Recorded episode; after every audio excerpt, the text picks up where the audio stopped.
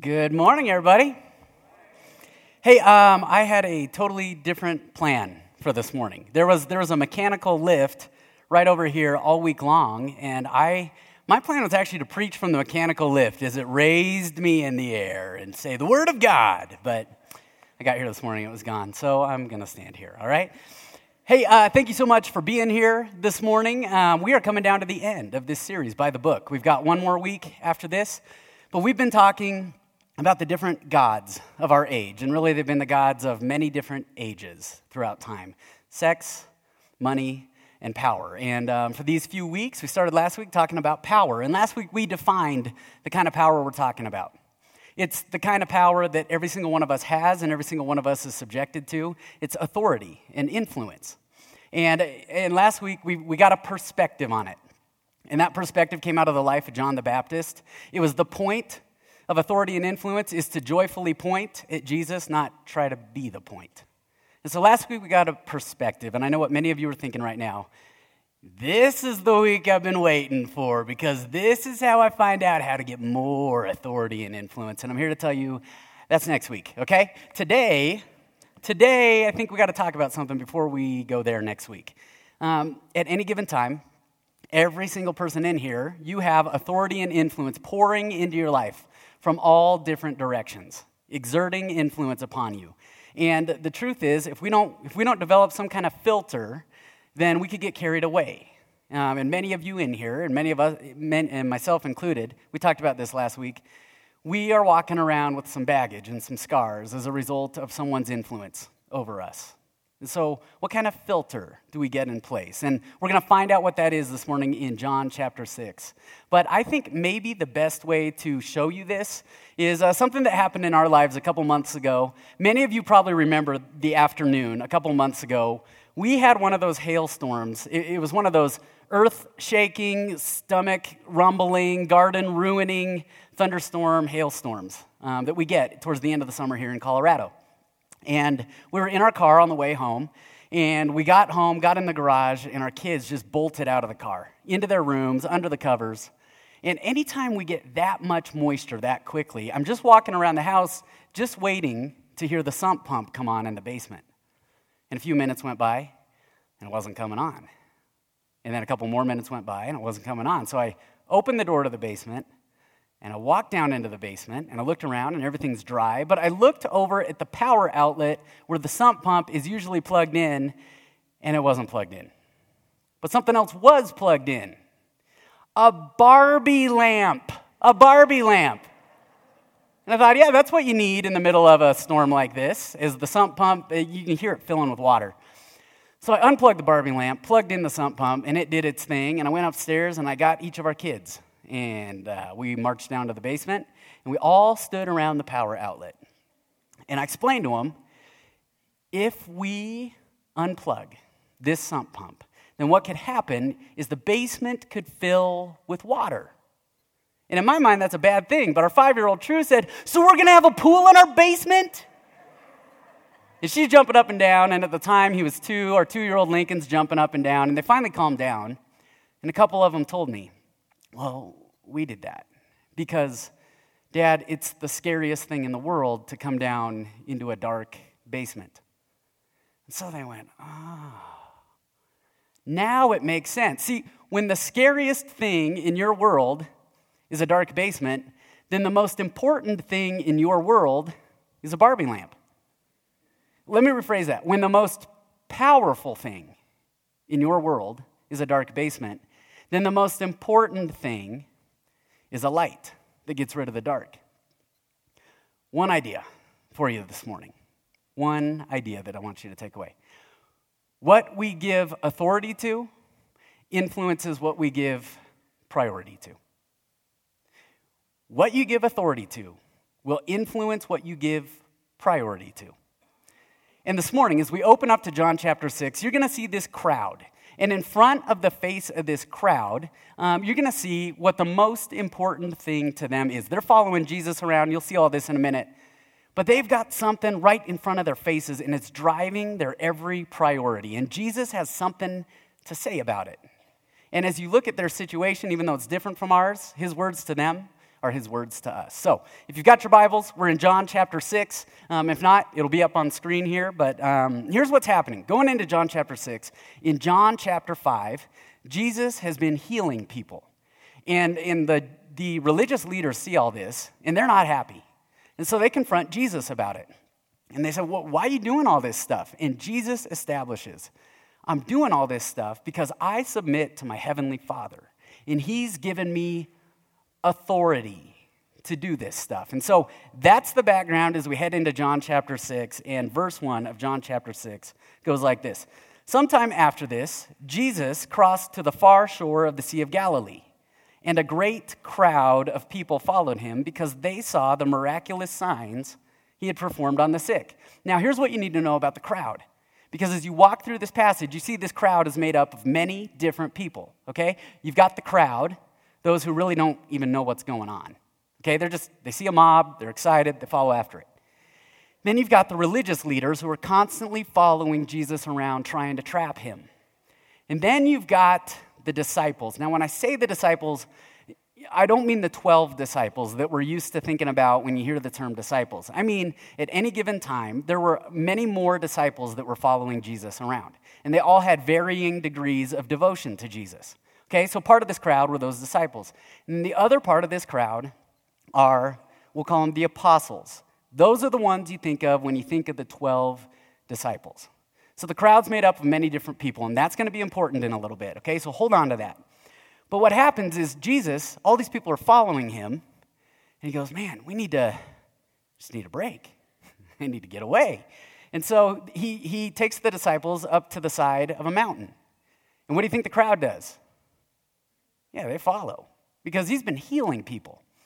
And so they're sitting on the side of this mountain, and here are out in the wilderness, and here are all these people, and here's this crowd. And Jesus looks around. And the interesting thing is, it's Passover. Passover is a celebration of God doing what? Delivering his people and providing for his people. So here they are in the middle of the wilderness, and this, this Passover theme is running through their brains. But before we get to that, let me just ask you if you're in the middle of the wilderness and you haven't eaten, what's the most important thing in front of your face? Food. Yeah, there is hunger that is very present in your life. And so your priority is food. So Jesus looks around. He goes, Well, where are we going to find bread for all these people to eat? Now, let me let me just come to us for a minute.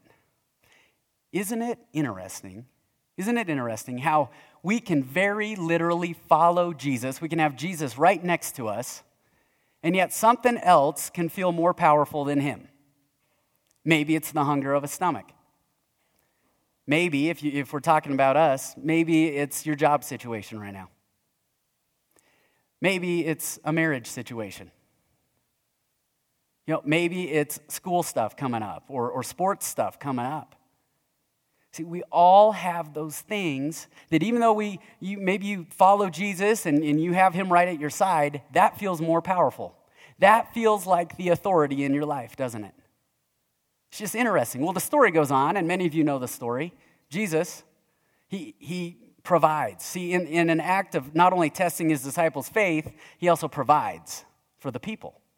And the whole thing is really a sermon in and of itself. We're not actually camping out there this morning, but I want to take you to the verse that you never hear when you, when you hear about this story. All right, it's verse, uh, verse 15 will be on screen, but I'm going to start with verse 14. After the people saw the miraculous sign that Jesus did, they began to say, Surely this is the prophet who is to come into the world, because they'd been expecting a prophet to show up. And then verse 15 Jesus, knowing that they intended to come and make him king by force, withdrew again to a mountain by himself. Jesus, knowing they intended to make him king by force, didn't step into it, he withdrew. And we learn two things here. The first one is about Jesus. Jesus didn't come for a human throne. Jesus did not come for a human throne. And we'll get back to that in a minute. But the other thing we learn is something about ourselves that we want Jesus to be the king of what's in front of us, don't we? I want Jesus to be king of my marriage, of my job situation, of whatever, whatever that pressing issue is in front of me, an election on Tuesday. About a year ago, I was at a, uh, I was at a Broncos game on a Monday night. It was freezing. They're playing the Cincinnati Bengals, and because it was cold, I just don't think either team played as well as they could. So the Broncos, they're, they're losing, and they drive down the field, and they need to kick a field goal to tie the game up. And, and so they line up for a field goal, and there's a penalty, and they get backed up five yards. And then the person I was with reached over, grabbed my arm, and they said, Pastor, it's time to pray.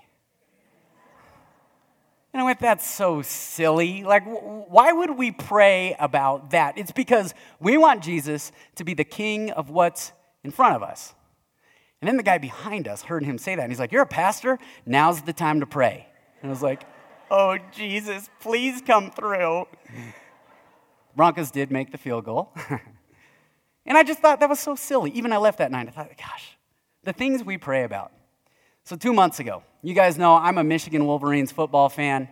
And uh, no comments from the Ohio State fans, please, all right? But a couple months ago, Michigan is playing CU and they, they get down by like two or three touchdowns in the first quarter.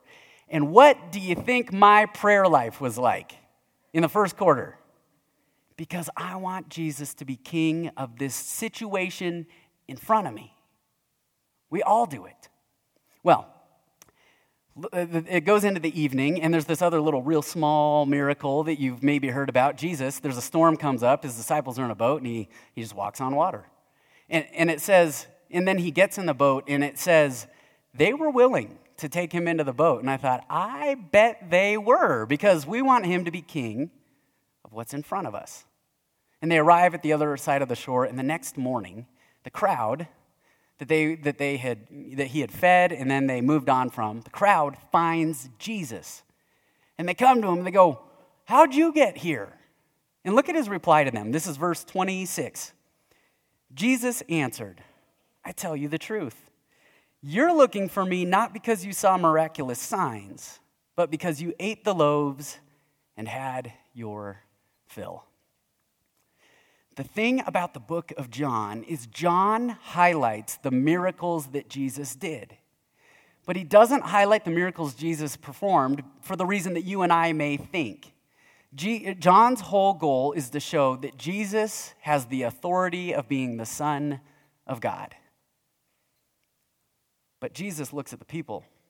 He says, You didn't come for me. You didn't come because I'm the Son of God. You're looking for me because you physically ate yesterday and now you're sati- and you were satisfied. And now here we are the next morning and you're hungry again. You want more food. And then Jesus, then Jesus says something that impacts you and me directly. Look what he says. Verse 27 Do not work for food that spoils Spoils. We all understand that word, right? Food that spoils, I mean, you understand this. I mean, this is why you can have a, a an amazing steak dinner, and then like two hours later, you stand in front of the fridge and you're like, food, I need food, right? Because you're hungry again. Okay? It's why you can live in the house you live in and look around and go, ah, I wish that was different. And I wish that was different. And it'd be nice if we had this, and it'd be nice if we had that. It's because you're still hungry inside. This is why you can ace a test. This is why you can come in first place. This is why every you can get a raise. And, and that feels good on the outside, but you can still be hungry inside, can't you? And then Jesus continues Do not work for food that spoils, but for food that endures to eternal life. In other words, you have another part, and I have another part of, of our lives. There's another part that just gets totally forgotten about because we focus on the physical to the exclusion, to the pushing aside of the spiritual aspect of our lives. And Jesus says that part of your life needs nourished too. In other words, you're coming to me with a hungry stomach, but I'm telling you deep down, you've got a hungry spirit. And it needs to be nourished. He continues. He says, Work for food that endures to eternal life, which the Son of Man will, and here's that word again this week, give you. If you weren't here last week, John, the writer of the book of John, he says or references this idea of given something that's given from the Heavenly Father 76 different times. This is kind of a big deal in the book of John. He says, The Son of Man will give you this food. And then he says this on him, God the Father has placed his seal of approval. Let me ask you something. When you've been out, like looking for a product to buy, is it not true that at some point, I mean, some of us just ignore this stuff, but sometimes if there's a seal of approval, well, that says something to us. See, a seal of approval is what comes as a stamp of the authority of the one who stamped it. And what Jesus is saying here is, I have the authority to give you the food that leads to eternal life. And I have the authority to give you eternal life. He's establishing this authority. And then look what they say. This is just where we live. Then they asked him, What must we do to do the works God requires? What must we do? And if Nathan was standing there, Nathan would be like, Hey, morons, he just said he'd give it to you. Why are you saying, why do you feel like you got to pay for it? And yet Jesus is much more gracious than Nathan. Look what Jesus says. Verse 29 The work of God is this to believe in the one he has sent, to have faith in the authority of the one he has sent. And you see something else here that while we want, we want Jesus to be king of what's in front of us, Jesus wants to be king of what's inside of us. We want Jesus to be king of what's in front of us, but Jesus wants to be king of what's inside of us. There's, there's an old story of, of a soldier. He's come back from battle along with some others, and they're at a parade, and they're on this viewing stand, and their drill sergeant is marching back and forth, and he's just he's, he's watching all of them to make sure that they're in line, they're standing at attention, that they're presentable for the crowd to see. And one of the soldiers, he, he's standing on this stand, and the drill sergeant walks by, and suddenly looks out in the crowd and he's like, and the drill sergeant catches this and he says, What are you doing? Do you have any idea what, what's going to happen to you if I catch you doing that anymore? The soldier said, Yes, sir. So the drill sergeant keeps walking, and right as he turns around, soldier looks out in the crowd and he's like, and the drill sergeant says, When we get back to the barracks, um, to the base, we're going to have a conversation. And you're not going to like it. Drill sergeant keeps going, turns around, and one more time, the soldier's like, so they get back to the base, and the drill sergeant is going, What is wrong with you? Don't, don't you realize what I could do to you? Don't you respect me? Don't you fear me? And the soldier said, Yeah, I, I respect you, but you don't know my mom. and Jesus, Jesus is looking at, at this crowd, and he's saying, Look, you may have the orders of the physical life barking at you, you may have the power of the physical life that's barking at you, it's got you scared and afraid, but I want to have a deeper influence on you, and I want to be a deeper authority with you. Well, this, he keeps talking to the, to the crowd here. And he keeps talking to the crowd, and Jesus launches into what may be the strangest sermon in, in history. Because Jesus starts saying some things that kind of send the crowd over the edge. He says, one of the things he says, he says, just like he had bread yesterday, I'm the bread of life who comes down from heaven to nourish you. And the, the religious leaders are looking at him and they're going, He didn't come from heaven. We, we know Joseph and Mary, we know his parents.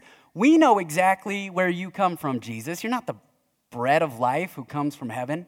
And then Jesus says something else, really, really strange. He said, My flesh is that bread.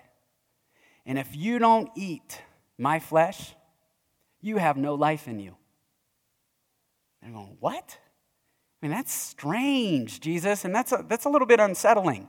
And then he continues. He says, If you eat my flesh and drink my blood, you will have life. And at this point, the crowd is just going, Who is this? And the disciples got to be thinking this was going so well yesterday. But today, eh, eat your flesh and drink your blood.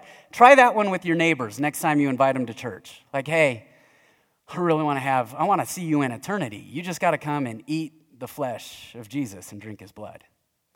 Eh, that'd be a little strange, wouldn't it? And there were actually accusations of Jesus and his disciples in that day that these guys were cannibals because the people at that time thought only about the physical life, and they didn't realize Jesus is talking about the spiritual life. And maybe most striking about what's happening while Jesus is saying this is the response of everyone in the crowd. Because they say things like, okay, Jesus, prove it. Show us. Grumble, grumble, grumble. We already know who you are, Jesus. We know where you come from. Grumble, grumble, grumble. I don't see how this could happen, Jesus. I don't understand what you're getting at. Grumble, grumble, grumble. And it all culminates in this thing that they say in verse 60. Look at verse 60. On hearing this, many of his, who is it, disciples. See, the crowd has faded away. The religious leaders have now faded away, and it's the disciples who say, This is a hard teaching. Who can accept it? Who can accept it? And the things you see them saying throughout Jesus' little message here really revolve around things. These are attitudes of the heart that ultimately say, I don't want to. He said, Believe in me, I don't want to. Because he hasn't proven it, even though he did this miracle the day before. We already know all about him. I don't understand how, so I can't accept this. Now, let's talk about us for a minute. Is it not true that you got some things in life that uh, you've probably said some of those things about? Right? We're looking at the job situation and we're going, I, I don't see how this is going to work out. I've already tried all the opportunities that are out there. It's, it's the marriage stuff it's school, it's homework, and we say these things. These are attitudes of the heart. I don't see how anything's going to come out of this. I, I can't accept this. You know, for me, you want to know where this got me about a month ago? What's coming up this Tuesday? The election. The election. And i have been looking at this election. I've just been going, man, I just don't see how. I don't see how. If somebody gets into office, I don't see how this country is going to stay what it's been. I don't see how God could use it. And, and you want to know what just smacked me right in the face as I was reading this? Nathan, where's your faith? Because it's your faith. It's Jesus being the bread of life, nourishing your faith as you walk through what you walk through. I went, oh man, I mean, up to that point, I'd been thinking of doing a write in ballot. It was either going to be Abraham Lincoln, or it was going to be George Washington, or it was going to be Reagan, all right? And I suddenly went, Where's my faith? Where's my faith that I can get out and I can vote and I can have a voice and I can let go of the outcome? And Jesus can take care of it. He's got it. And if somebody becomes president, that changes our way of life, that maybe takes some things away or takes some things down, because that's really what I was worried about, guess what becomes much more, much more, much more applicable? This. Because throughout this, God's people, you don't see them as the majority, you see them as the minority, and they write what they write being buried under the circumstances and buried under other empires and buried under other cultures. And yet, God keeps doing what God is doing. And you know what could keep you from seeing that? The attitudes of the heart. So I went, oh, okay, Lord. and look at, look at Jesus' response to them. Verse 61 aware, because he's God, so he knows, and he can't hide this, aware that his disciples were grumbling about this, Jesus said to them, Does this offend you? Does this offend you? What if you see the Son of Man ascend to where he was before? In other words, you could see me go right back to where I came from, and an attitude of the heart would keep you from having faith. If what I've done so far hasn't convinced you, if what I've said so far hasn't convinced you, then I could go, I could ascend to heaven, and that wouldn't convince you. And then he continues The Spirit gives life. The flesh counts for nothing. He's saying, guys, what I've been talking about this whole time is nourishing your spiritual life. And then he says this The words I have spoken to you are spirit and they are life. You remember the other time Jesus said this? It was when someone else was trying to make him king, the enemy. Satan is standing before him and he's tempting him. And Jesus says, Man does not live by bread alone, but on every word that comes from the mouth of God. He's saying, These words I'm giving you, it's because I have the authority of God, and they are life giving. And then verse 64 Yet there are some of you who do not believe.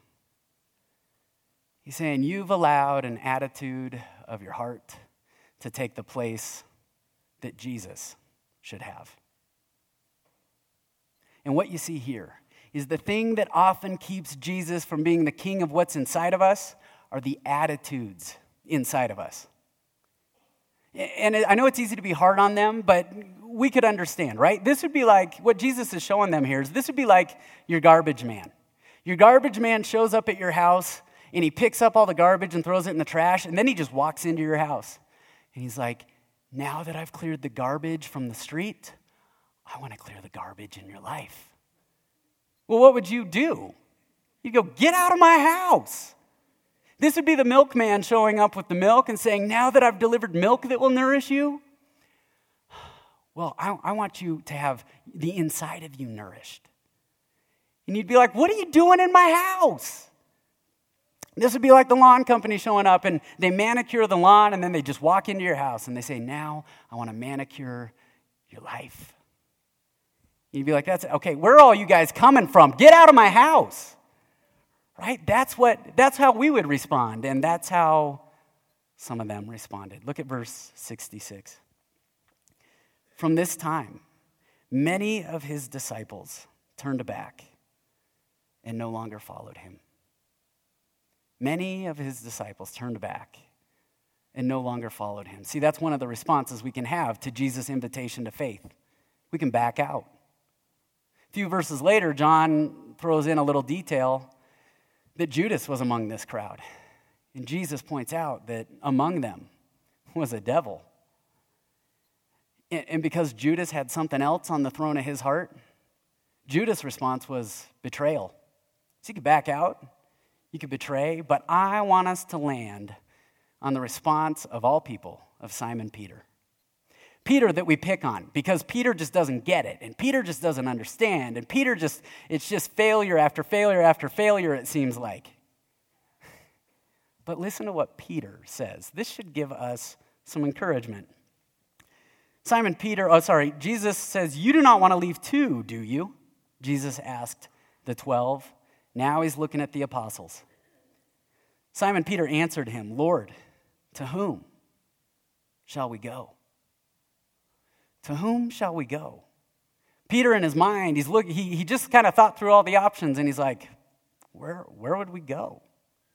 To get what you just described, to get that nourishment, where else would we go? And, for Peter especially, I mean, Jesus, I don't, I don't get you. A lot of the time I just, it goes right over my head. But I know there's nowhere else to go but you. And he continues. You have the words of eternal life. Your words, Jesus, have nourished me in the midst of my failures. Your words, Jesus, have nourished me in the midst of the really, really big stuff in front of my face that I've given authority to, that I've given power to. And then he finishes with this We believe. We have faith. We believe and know that you are the Holy One of God. You want to talk about a defining moment? This is Peter saying, Jesus, you're my authority, so that's going to influence my priorities. See, whoever holds authority in our hearts influences the priorities of our lives. Whoever holds the authority of our hearts influences the priorities of our lives.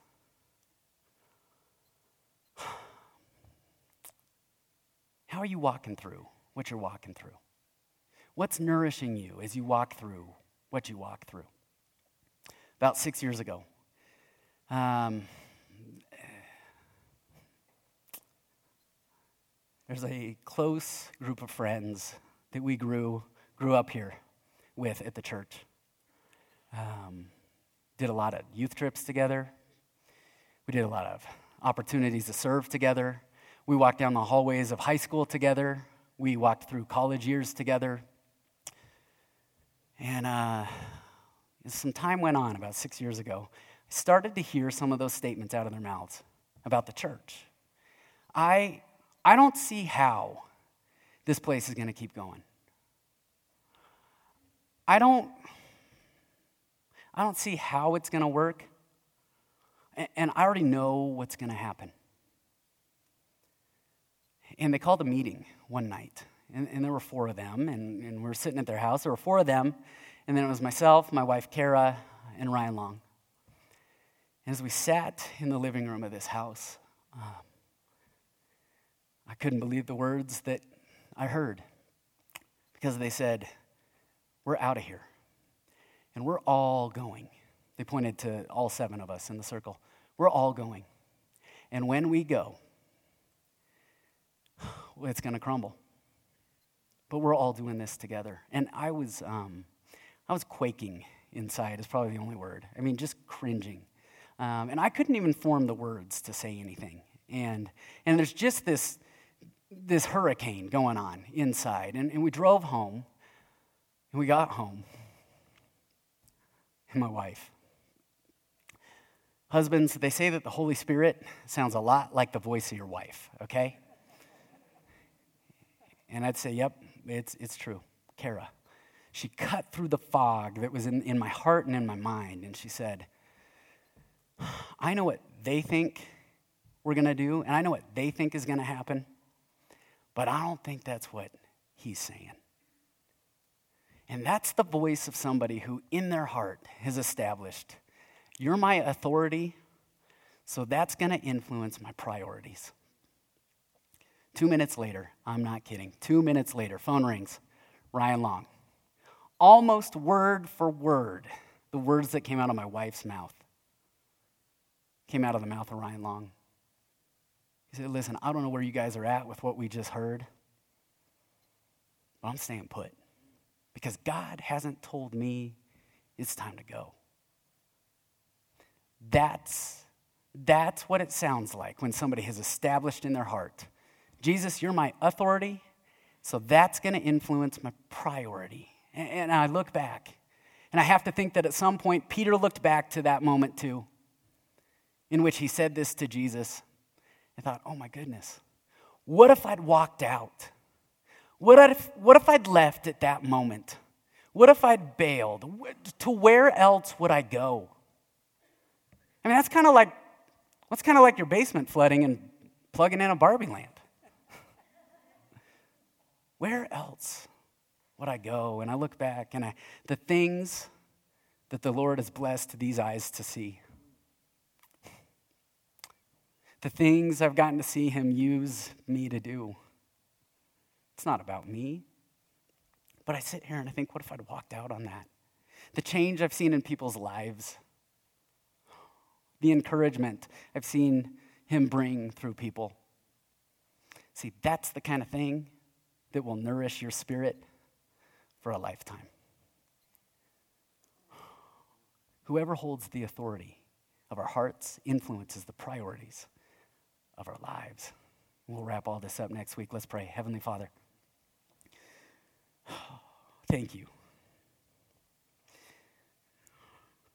Thank you that you are a God who, even when we don't understand you, you give us the opportunity to accept you to believe in you, to have faith in you. And so, Lord, wherever those attitudes of the heart are that are hardening us, that, that are maybe thinking, uh, making us think that we need to understand you before we accept you, Lord, drown those out. And give us the response. I don't think that came from Peter's own flesh. I think you gave him that answer. give us that response. Where else would we go, Lord? You have the words of eternal life. Settle that in our hearts as we walk into this week.